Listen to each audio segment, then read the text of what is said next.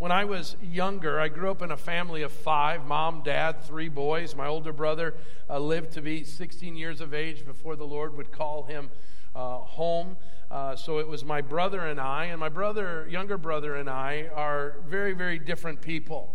And he's got incredible gifts. He's an academic, he's an incredible student, and, uh, and I'm a goofball.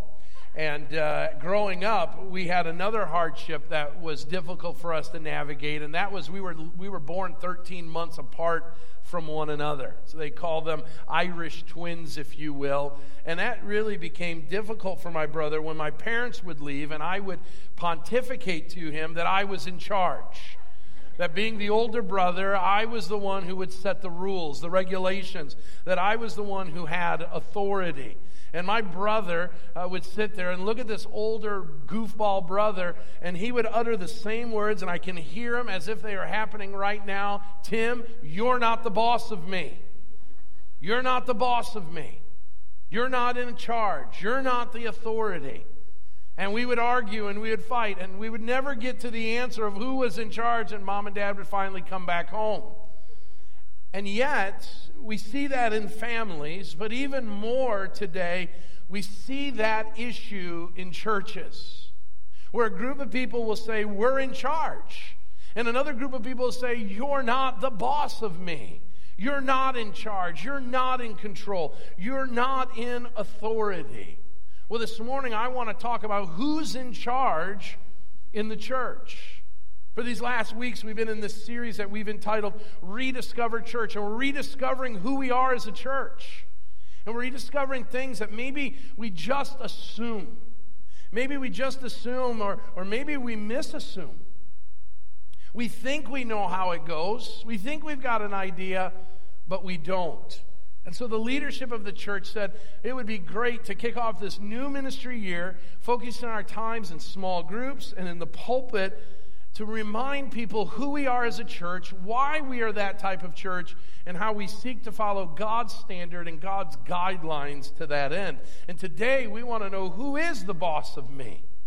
Who is in charge when it comes to the church? To do so, we've got to answer some questions this morning. We've got to address some things, and there's a ton. I'm going to have the AV team doing hurdles back there trying to keep up with all the blanks that we're going to try to fill. And so I want to remind you in your bulletins, there's a lot of stuff I'm not going to address today. And I want you to look to that QR code. We have written lots of great information about the different roles of leadership, whether it's our deacon team, which we call our ministry directors, whether it's the wives of our elders and the role, the unique role they play, especially in the lives of the women of our church. And there's so much there that uh, after the service, maybe throughout your day and throughout your week, that you would take time to take a look at that and rediscover some of the things maybe that you were unaware of when it comes to church leadership. But this morning, I want to look at two passages this morning, and I want to look at them and understand what leadership in the church should look like. To do so, we're going to look at Titus chapter 1 first, Titus chapter 1, and then we're going to go over to 1 Peter chapter 5 and we're going to understand from these two church examples how Village Bible Church should establish its leaders, what they should look like, what they should be involved in, and how they can minister to the church in a way that will provide the church the stability and health that it so desperately needs. Titus chapter 1, we'll start in verse 5. Here's what the Apostle Paul says to Titus This is why I left you in Crete, so that you might put what remained into order and appoint elders in every town as I directed you. If anyone is above reproach, the husband of one wife, and children and his children are believers that are not open to charge of debauchery or insubordination. For an overseer, as God's steward, must be above reproach. He must not be arrogant or quick tempered or a drunkard or violent or greedy for gain but he is to be hospitable, a lover of good, self controlled, upright, holy, and disciplined. He must hold firm to the trustworthy word as taught, so that he may be able to give instruction in sound doctrine and also to rebuke those who contradict it. Turn in your Bibles now to 1 Peter for a moment. 1 Peter chapter 5. Uh, if you're in the chair Bibles, you'll find our passage on page 1016. 1 Peter chapter 5. This is where we're going to start in our study, and then we'll get back to Titus. So I exhort the elders among you as a fellow elder and as a witness of the sufferings of Christ, as well as a partaker in the glory that is going to be revealed, shepherd the flock of God that is among you, exercising oversight, not under compulsion, but willingly, as God would have you, not for shameful gain, but eagerly, not domineering over those in your charge, but being examples to the flock. And when the chief shepherd appears, that's Jesus, when he appears, you elders will receive an unfading crown of glory. Let's stop there. These two passages lay forth, and there's another passage, by the way, 1 Timothy chapter 3, that speak to the role and the qualifications and the ministry of church leaders that we call elders. And as we look at what is what I'm going to talk about first is the correct form of church leadership, we need to recognize that as we look at leadership models, there's a lot of ways we can look at them. We can go to the Fortune 500 companies and we can look and say, what we need is a really, really good CFO and CEO one who deals with the finances and one who deals with the executive decisions of, of the church. That's what we need to do. We need to get a board of trustees that make decisions and determine the direction of the company. We look to sports teams and we say what we need is a great front office that's doing good drafting of people. We need to get a good on field manager who's going to take care of the day in and day out decisions of the team. We need to go after the MVP type players. We need to look for the proper prospects. You see, we can go all over the place. We can go to the educational world and find superintendents and principals and teachers. But the Bible says that none of those examples work. Where we've got to go is we've got to go to the scriptures and ask the question how does God want his church to be led? I want to put this definition up for us to look at. The Bible establishes that while Jesus Christ is the only head of the church, each local church is to be led by a group of spiritually mature men called elders who are gifted to teach and shepherd the flock under their care. They are given charge to lead in matters of doctrine, direction, and discipline. For the sake of just our personal experience here, your campus, the Sugar Grove campus, is led by almost 30 elders. Across the six campuses of Village Bible Church, there are over 50 elders that lead and guide through the ministry of teaching and shepherding. The question is, why is that? Why do we have that? Well, now we go to Titus. Stay in First Peter because I'm going to get there. But Titus tells, or Titus is told by Paul that he is to straighten out the things that remain kind of open. And that phrase straightened out in Titus is where we get our word orthodontist from.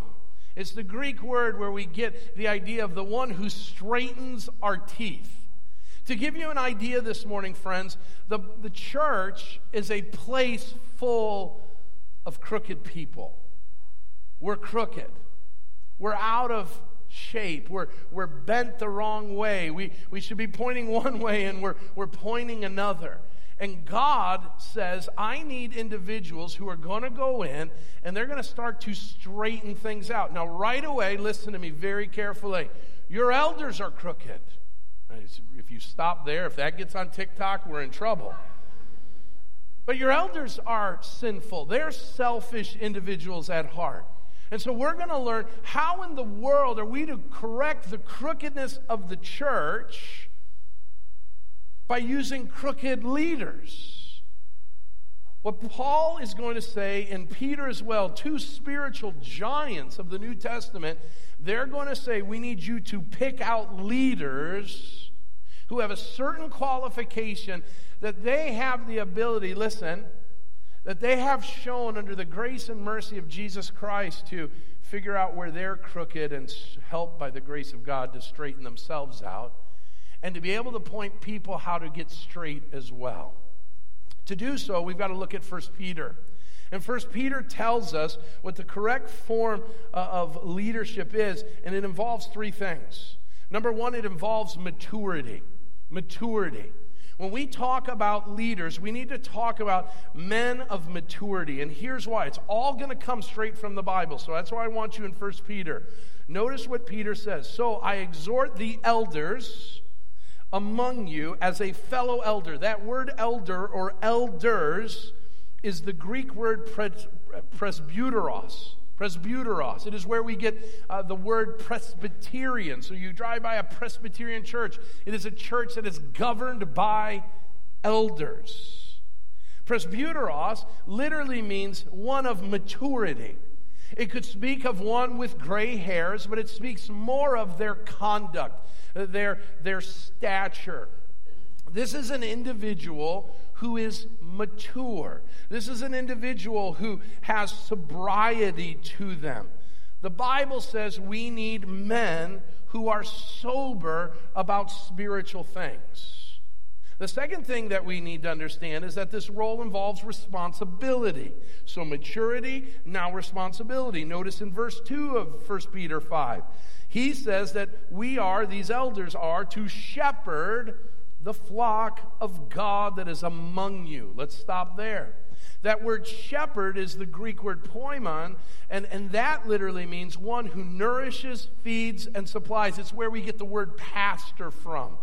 Elders, pastor. Now we've turned that around we've said pastors do all the ministry. Really, elders have the job of pastoring. That's why here at Village Bible Church, the name elder and pastor are synonymous. What we have is lay elders and staff elders. We have lay pastors and staff pastors, but our roles are the same. This is our responsibility. Notice there's another part of our role or our job, and that is authority. Authority.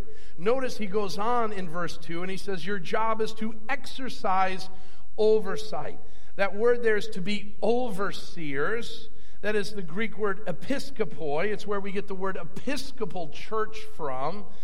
And, and, this word means to look upon, to inspect, to oversee, to look after, to rule, to lead, to guide.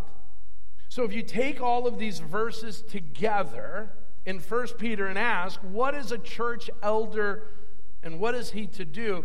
This is the definition we would come up with. An elder is a spiritually mature man who's knowledgeable in the scriptures, officially recognized by the local church to work with other elders in exercising oversight and shepherding God's flock. Now, let's leave that for, for a second and recognize that you can't come to church today and say, by the way, everybody, here's an announcement I'm an elder the men that serve as elders have officially been recognized by this church.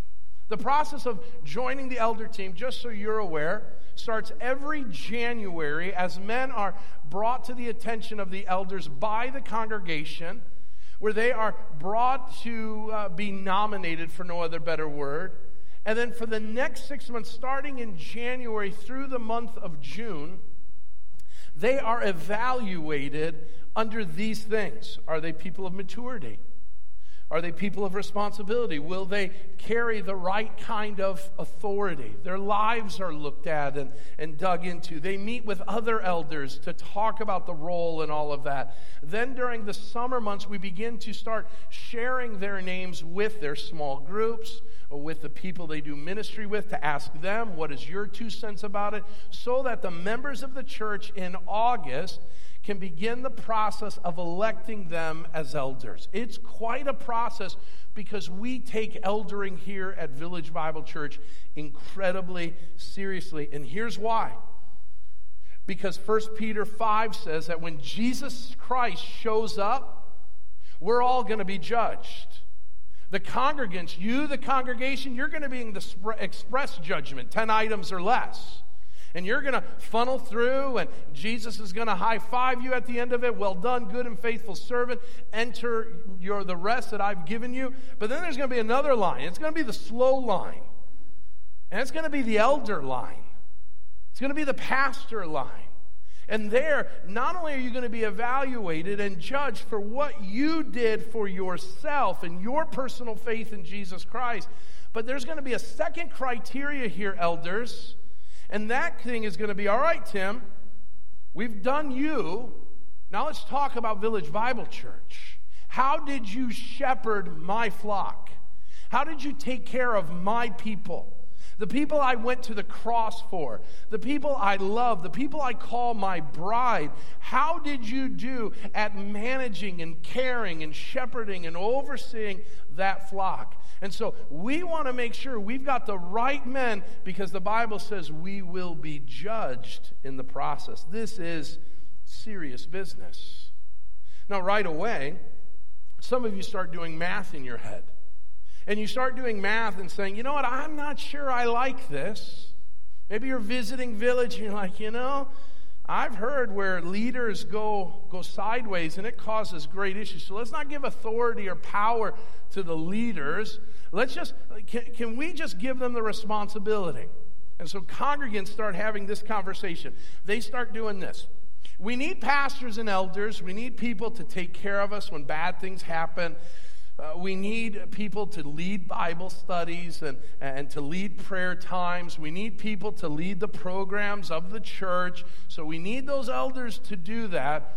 But what we don't want them to do is have any authority because when you give someone authority, they abuse it. So let's not give them any authority. And here's the math problem that comes up we give responsibility, but we don't give authority. You know what happens to the church?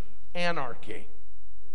Because what you've done is you've made them custodians, but they have no power or authority to speak into your life. This is where the church is the business and you're the consumer. And so we do whatever you want. Think about how that would work in the parental realm. If you carried as a parent all the responsibility and no authority, I can assure you there would be anarchy with your kids. And so the church needs to have men, spiritually mature men, who have the responsibility of ministry and the authority to speak into the life of people and the life of the church. Now, right away, there are elders, hopefully not here, but elders in churches that would say, but we've got our own math problem.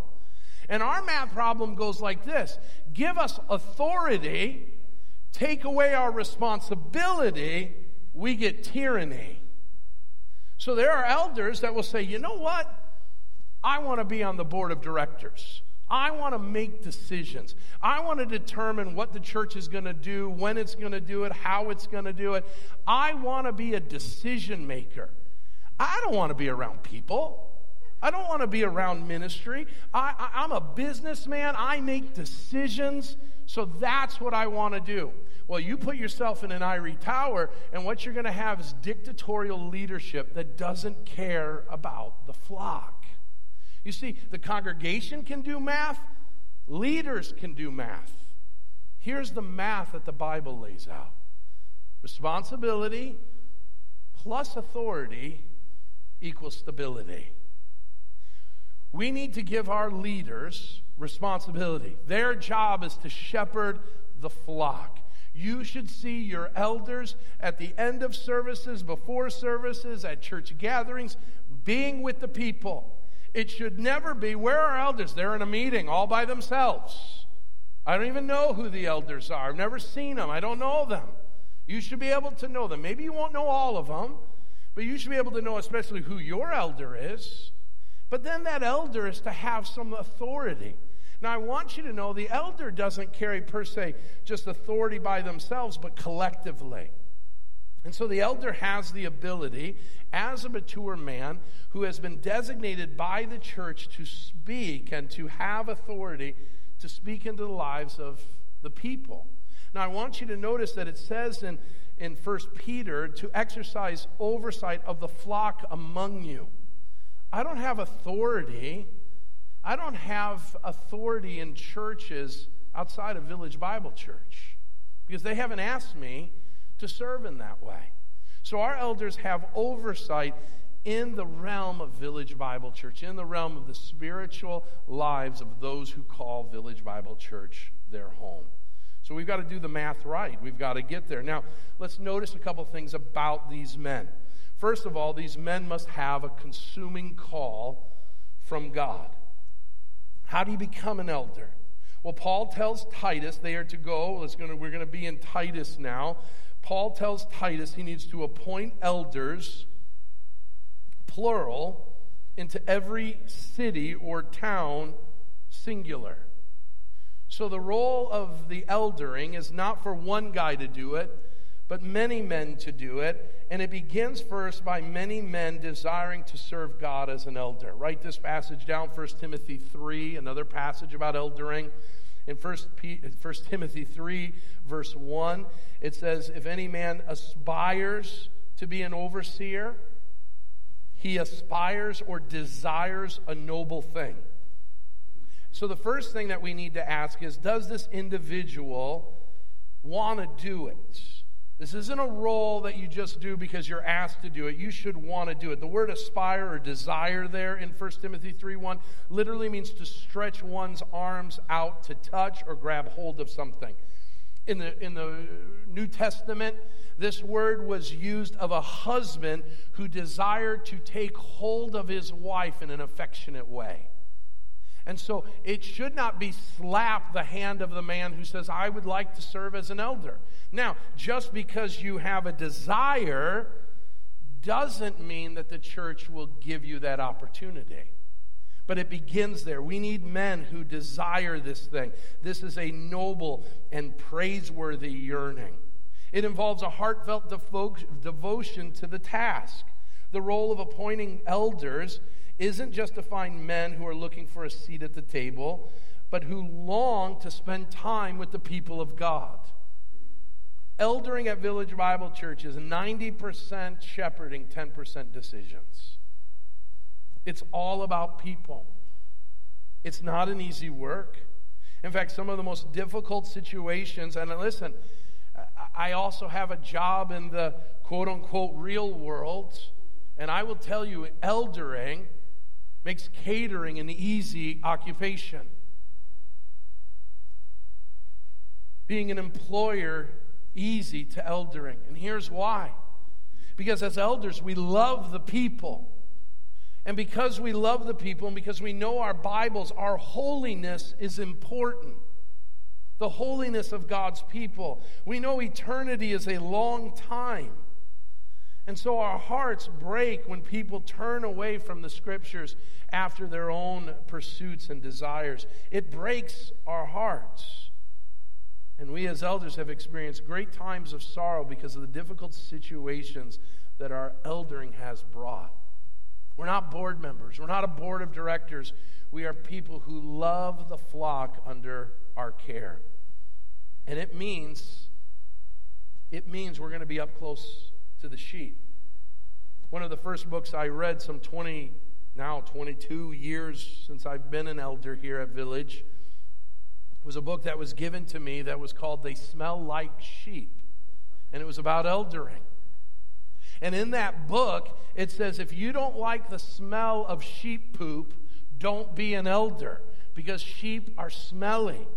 Sheep bring their problems, sheep have issues. And, and, so, what you're doing is you're not just dealing with your own stuff, but now you've taken on this calling that I, because of my love for Christ and my love for God's people, the elder says, I'm going to engage in helping them at their worst. They're the nurses of the church, right? They're doing things that nobody else wants to do, but they do it because of their calling, they do it because they love. This involves a dedication to serve with other elders. This is really important. This dedication to serve with other elders gives this idea that we don't work by ourselves, but we work with others. Village Bible Church is not a church led by one person. It's not led by Tim Badal. Get that out of your mind. I'm just the communications director. I serve as the mouthpiece of, of the elders. And so any elder that comes on needs to know and recognize that they are a part of a team that they're a part of a team that is uh, serving the people of God. So, what you will never hear, by the way, you'll never hear a decision by your elders that went 5 4, that went 7 3, that went 10 1. You will see decisions that are made by elders that is made by consensus that is made that we speak as one voice. And if that means we've got to wrestle with things, if we've got to get to a place of unity, we're going to take the time to do so.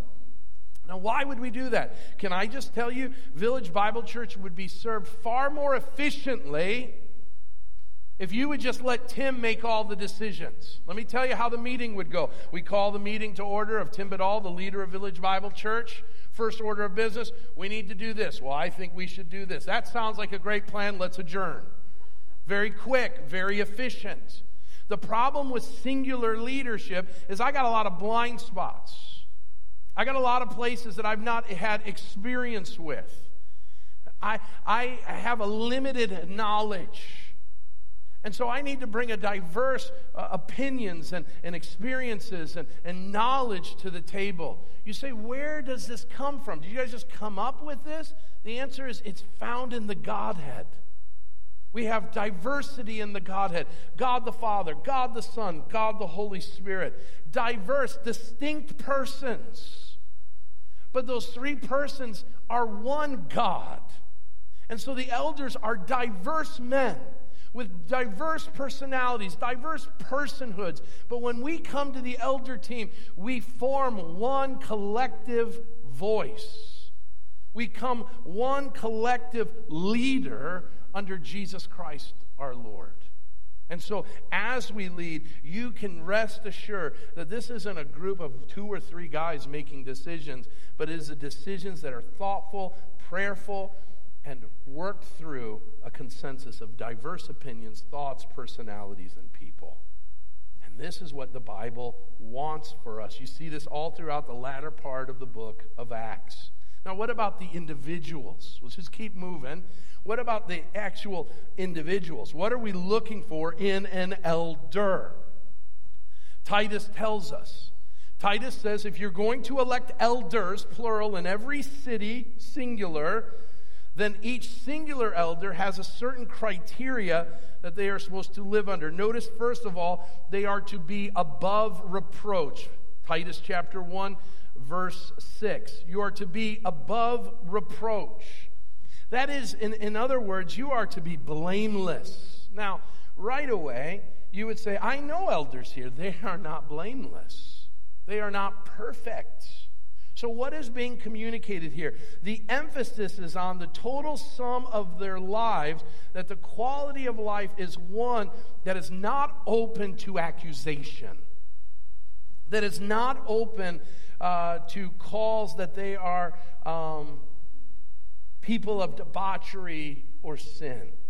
So, in essence, notice what he's going to say. He's going to say, I want you to be blameless. And notice he's going to give a list of where we need to be above reproach, where there can't be accusation about the elder.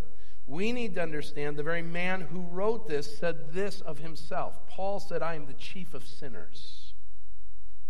And yet, Paul had been saved by the grace of God, and now, for a long period of time, as he writes the book of Titus, has lived a faithful life. So, what are the qualifications?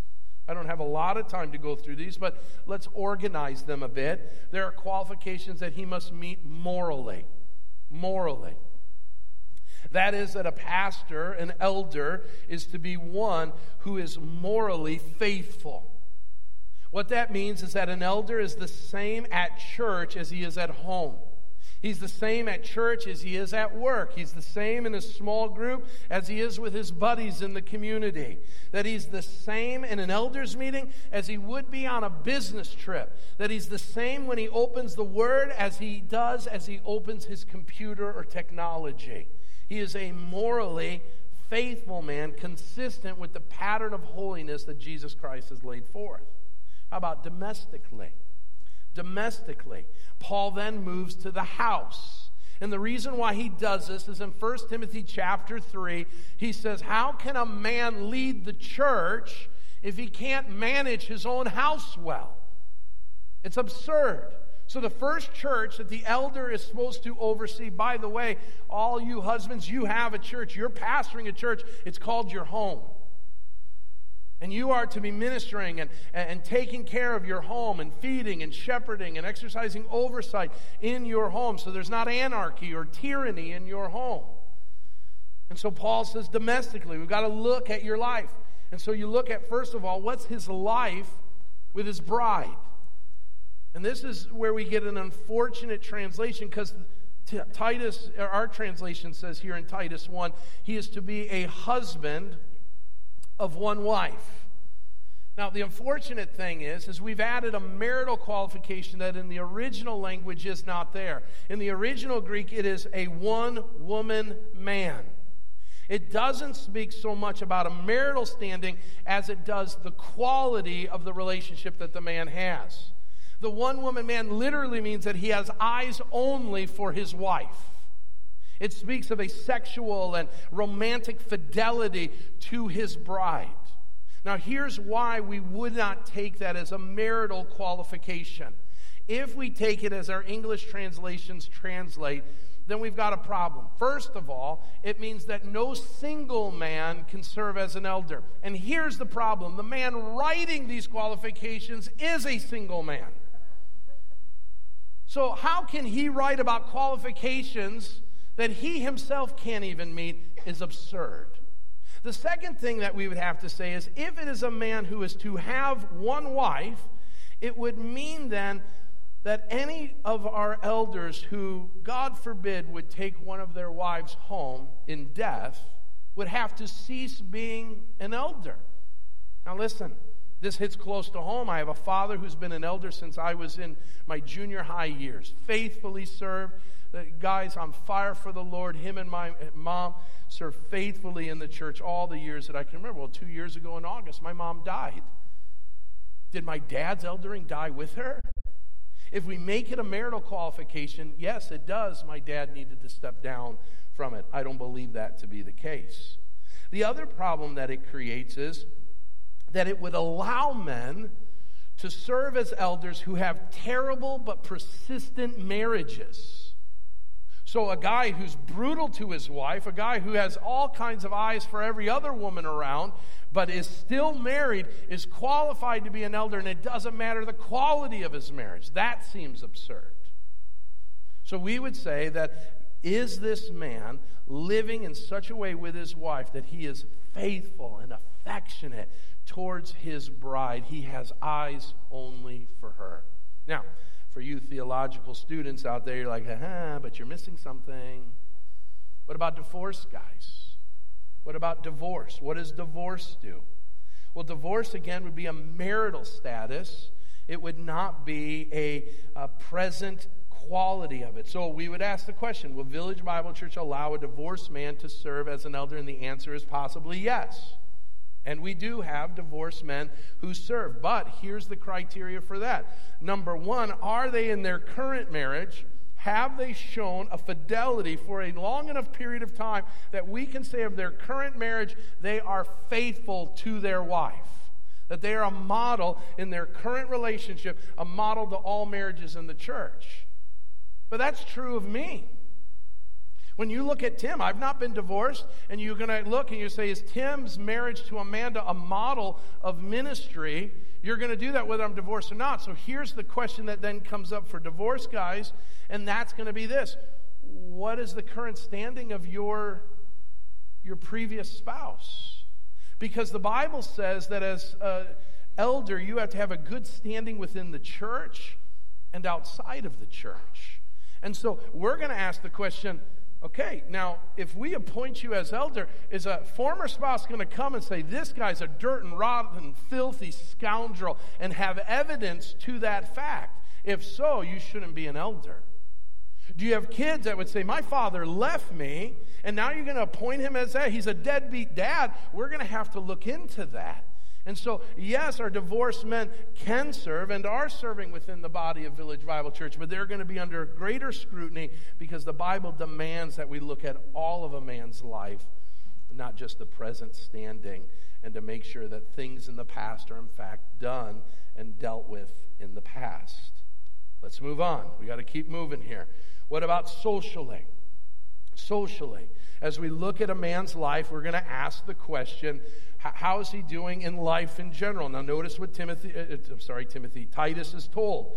Titus is told that a, a uh, overseer, as God's steward, must be above reproach. He must not be, notice the must not be's, arrogant, quick tempered, a drunkard, violent, or greedy for gain. So, as you look at your elders, you should be able to do a, a quick test and say, these are things that are not true of them. But what are true of them? He goes on and he says, But we should be hospitable, a lover of good, self controlled, upright, holy, and disciplined. And so we start doing this and we start seeing all this and we ask the question Is this man spiritually mature in these ways? Is he qualified to serve in this way? And here's why this is so important. Notice what he says. He says in verse 9, We must he must, I'm sorry, hold firm to the trustworthy word as taught, that he might give instruction in sound doctrine and be able to rebuke those who contradict it. I want you to notice there's a trust, trustworthy word that is taught. What the elder's job is to do is to tell the people of God God's will for his people. And it needs to be trustworthy. It needs to be something that is laid forth. We have been entrusted with God's work. Elders, listen to me. We have been given the job. Listen, this is so important. Jesus died for the bride and left the bride in our care. And he said, I'm coming back. And my job for you is to make sure that it's as if I never left. Think about that, elders. Jesus left us with his church, and he says, treat them and guide them and minister to them as if they would know I never left. This is our job. This is what we've been entrusted with. This is not something we just volunteer, we take on. This is a calling that we've received. So, what are we to do? We're to care for the flock. Number four, we're to care for the flock and be able to be capable to teach others. So I don't have a lot of time here. Let's just go through these quickly. We'll just lay them out. Uh, we need to first be engaged in people's lives. So, one of the things that we've asked all our elders to do is to lead a small group. So, every week, every one of our elders across all our campuses gets his flock together and they study the Bible and they pray and they counsel and encourage one another. And they're there to equip and they're there to communicate the things of the church. And they are there and they're inviting all of you to be a part of it. So, you, every person, at some point, if you've called Village Bible Church your home, you've got an invitation from an elder who has said, I want you to come and be a part of where my flock meets on a weekly basis. I want you to study the word with me. I want you to pray with me. I want you to fellowship with me. I want to be here to serve you. And so every week of every month, we have elders gathering together, bringing their flock together to do that. They're engaged in people's lives. What are they to do when they're involved in people's lives? Two things they are to encourage and they are to exhort. Second, I'm sorry, First Timothy, I'm sorry, all mixed up today. First Thessalonians chapter 2 shows us the pattern of ministry of elders. And in there he says you are to encourage and to exhort. In modern vernacular, you are to hug and bug. Hug and bug. Elders are to be affectionate towards you while we are asking hard questions. So, an elder's conversation with, with, you should be this How are things going? And they're not expecting you to give a generic answer, they are given to confidentiality. They're given to sobriety. So when they say, How are you doing? How's your marriage? How are the kids? How's your walk with the Lord? They're not asking for, Yeah, things are great. Let's talk about the bears. They are individuals who are entrusted with your soul, the Bible says. So help them with that. They're going to bug you. And the reason why is God's told them to bug you. So don't be like, this is none of your business. It's altogether their business. They've been called, they've been designated by this church for this purpose. Finally, the last two things they need to be is established in doctrine. They need to be students of the word so that they can educate others. So, there's a lot more. Look to your QR code. There's a ton. We haven't talked about their wives. What's the role they have? And the wives play a huge role at Village Bible Church because they have a direct ministry to the women of our church. And so we have a whole uh, set of values and qualifications in, in uh, Titus and also in 1 Timothy chapter 3 for the wives of the elders. What about deacons? We have the deacon role, and we've changed the title because deacon comes with a lot of baggage to it of what it means and doesn't mean in churches. And we call our deacons ministry directors. And their job is to serve and, and do the ministry of the church. And we have great deacons or ministry directors that are serving in that way. But let's stop here because we're out of time. And I want to do two things. I want to give a word to our elders and a word to everybody else. So if you serve as an elder here at the Sugar Grove campus, would you stand? I know some of you are in here. Go ahead and stand. Okay? So I've got a word for you. Okay?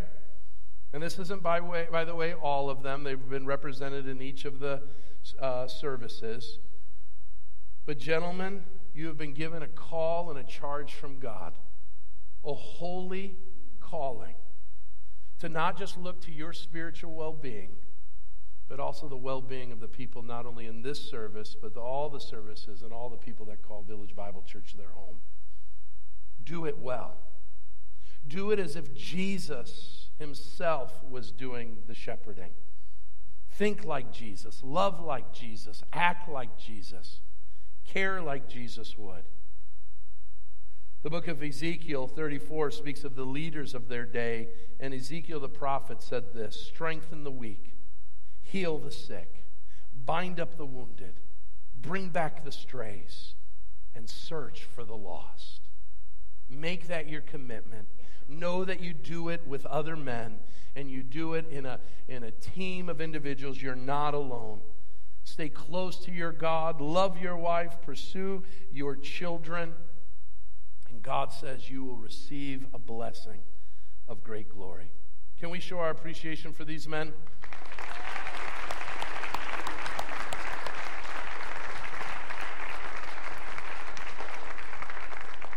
So, how about you? How about you, everyone else here? You're not an elder. You're like, well, that was a great sermon for them. I hope they know their job okay? Let me give you just a couple things and I'll close. Number one, would you use the list of qualifications for your own life of holiness? Would you go through those qualifications this week and, and maybe you'll never serve as an elder?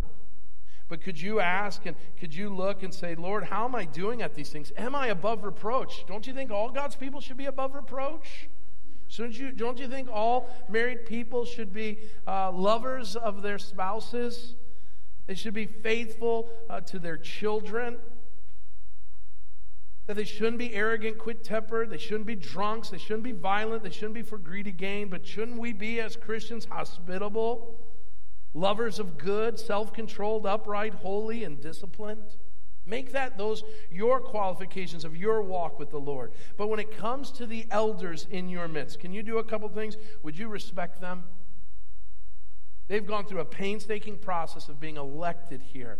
They are many men who deserve our respect. And if they don't, then they need to be disciplined. If they can't, then they need to be removed. And we take that very seriously as elders. Number two, and this is the hard one, Hebrews 13, 17, would you submit to their godly leadership? And I add that adjective godly to it. If anybody asks you to drink the Kool Aid, you tell them no. King Jesus says, no way. We're not a cult. But the Bible says that as we faithfully shepherd the sheep, the flock should follow. The flock should follow. And finally, 1 Thessalonians 525 would you pray for us?